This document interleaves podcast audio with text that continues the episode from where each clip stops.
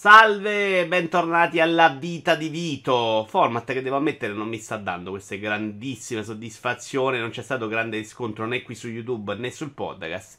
Ma a volte capita. Per me è una cosa carina. Mi piace raccontarvi quello che sto vedendo, vivendo negli ultimi mesi. Me l'avevate chiesto, soprattutto voi utenti di YouTube. Che poi però all'atto pratico, insomma, siete un po' assenti. Però devo dirlo. Devo dirlo come critica. Comunque, partiamo. Cinque cose eh, cominciamo dal documentario di Beckham che è uscito su Netflix. Eh, documentario puntata unica, insomma, one shot.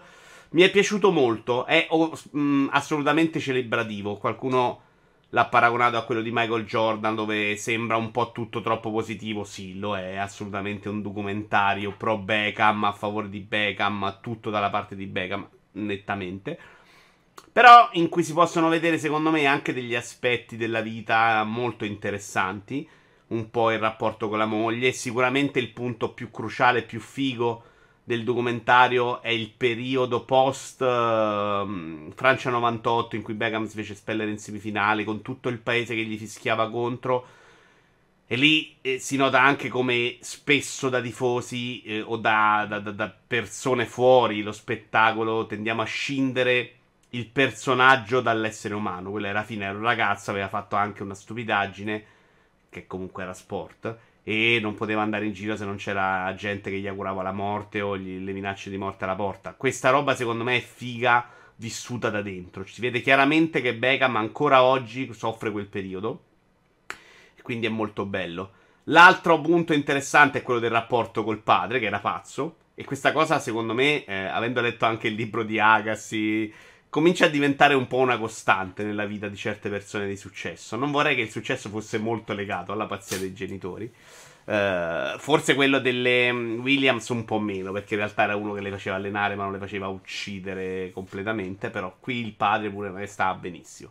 Comunque è un bel documentario, secondo me molto gradevole. Ci fa vedere uh, il mondo del calcio un po' da dentro. Forse un po' troppo celebrativo, ma super interessante. Straconsigliate invece la serie TV Netflix. Ancora, devo dire che in questo periodo su Netflix sto trovando tante cose che mi interessano. Capitan Laserhawk a Blood, Blood Dragon Remix. Che credevo fosse presa da Far Cry, ma non lo è assolutamente. Cioè, prende solo il Blood Dragon come titolo. In realtà, eh, racconta di questo mondo distopico. In cui, tra l'altro, pre- il presentatore è Rayman, uh, un Rayman molto su di giri, diciamo, fuori dal canon, uh, visto che lo si vede anche pippare cocaina a un certo punto, uh, in cui tutti gli esseri umani hanno rinunciato alla libertà per avere la sicurezza di un posto di lavoro e dei soldi da spendere di questa grossa compagnia che gestisce proprio la vita degli esseri umani. Quindi c'è gente che si rivolta e gente che lo accetta passivamente.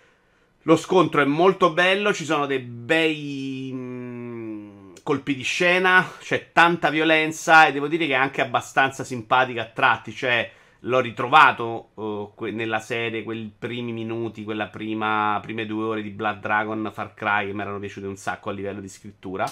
Ci sono tanti rimandi al mondo Ubisoft, ma sono un po' collaterali di simboli, devi averli visti altri meno collaterali. Uno dei protagonisti è una rana che è un assassino, fondamentalmente, che parla in francese. Però nel complesso è una serie che mm, non è legatissima veramente ai prodotti Ubisoft, almeno per quanto ho colto io, ma è una serie ben scritta, super gradevole. Eh... Sono o 6 o 8 episodi, forse 8, non mi ricordo benissimo, chiedo scusa. Eh, molto brevi, per me riesce sempre, non annoia mai mi ha anche sorpreso e ve la straconsiglio. Ci saranno sicuramente degli altri pezzi. Questo finale è un po' aperto, quindi continuerete a vederla. Film uh, Killers of the Flower Moon, Scorsese, film di 3 ore e 20. Devo dire, poteva durare sicuramente meno. E devo dire che mi ha un po' sorpreso, la, non tanto la durata che sapevo, ma quanto fosse diverso dal trailer. Perché nel trailer era venduto un po' come un film d'azione, esplosioni rivincita. Mi aspettavo, non dico John Wick, ma una roba in quella direzione. Eh, col cazzo. È un film di 3 ore e 20 di parlare, con grandissime prove attoriali. Non mi ha annoiato in 3 ore e 20, questo è sorprendente. C'è stata anche la pausa, tra l'altro, al The Space i 20 minuti prima del The Space, quindi un'operazione da 4 ore.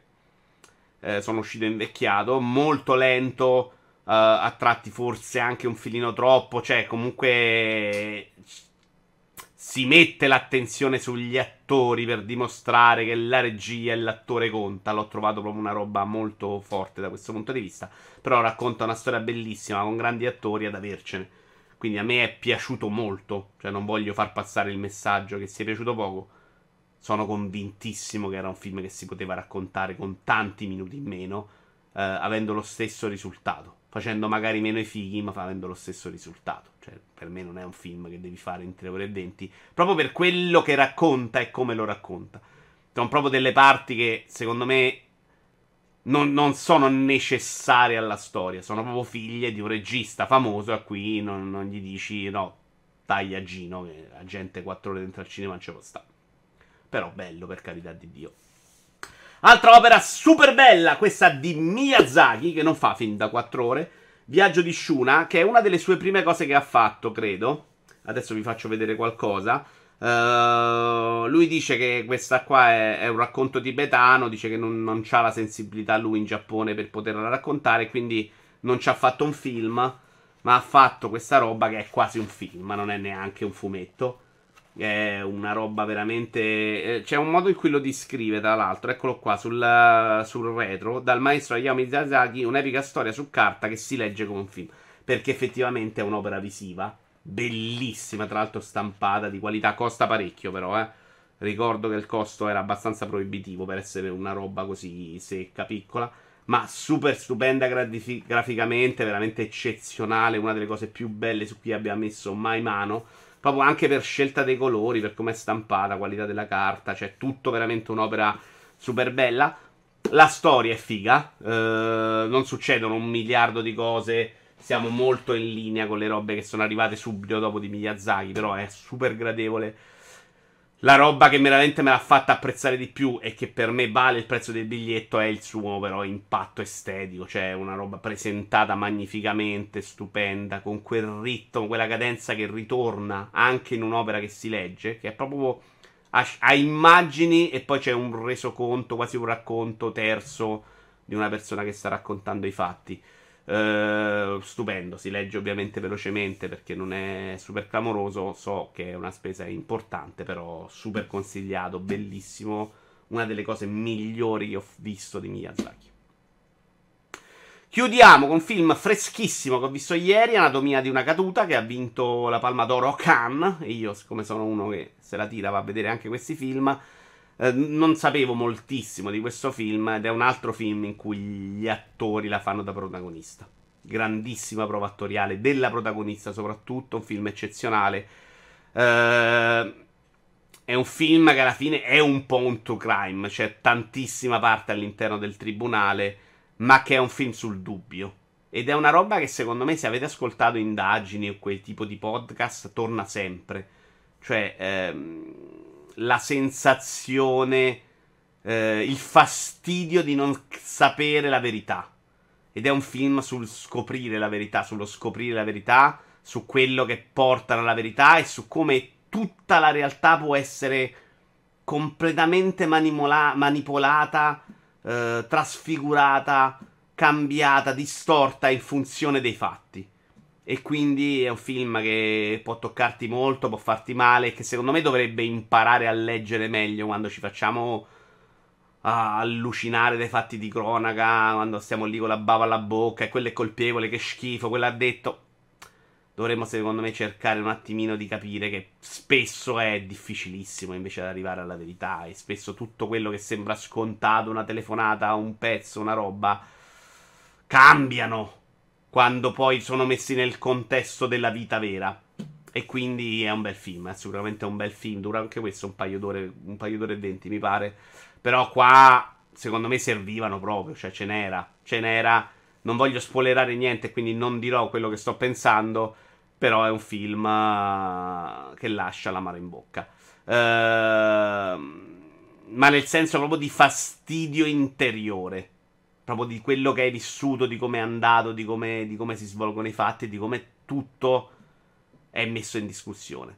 Io vi ringrazio, ci vediamo prossimamente. Arrivederci a tutti.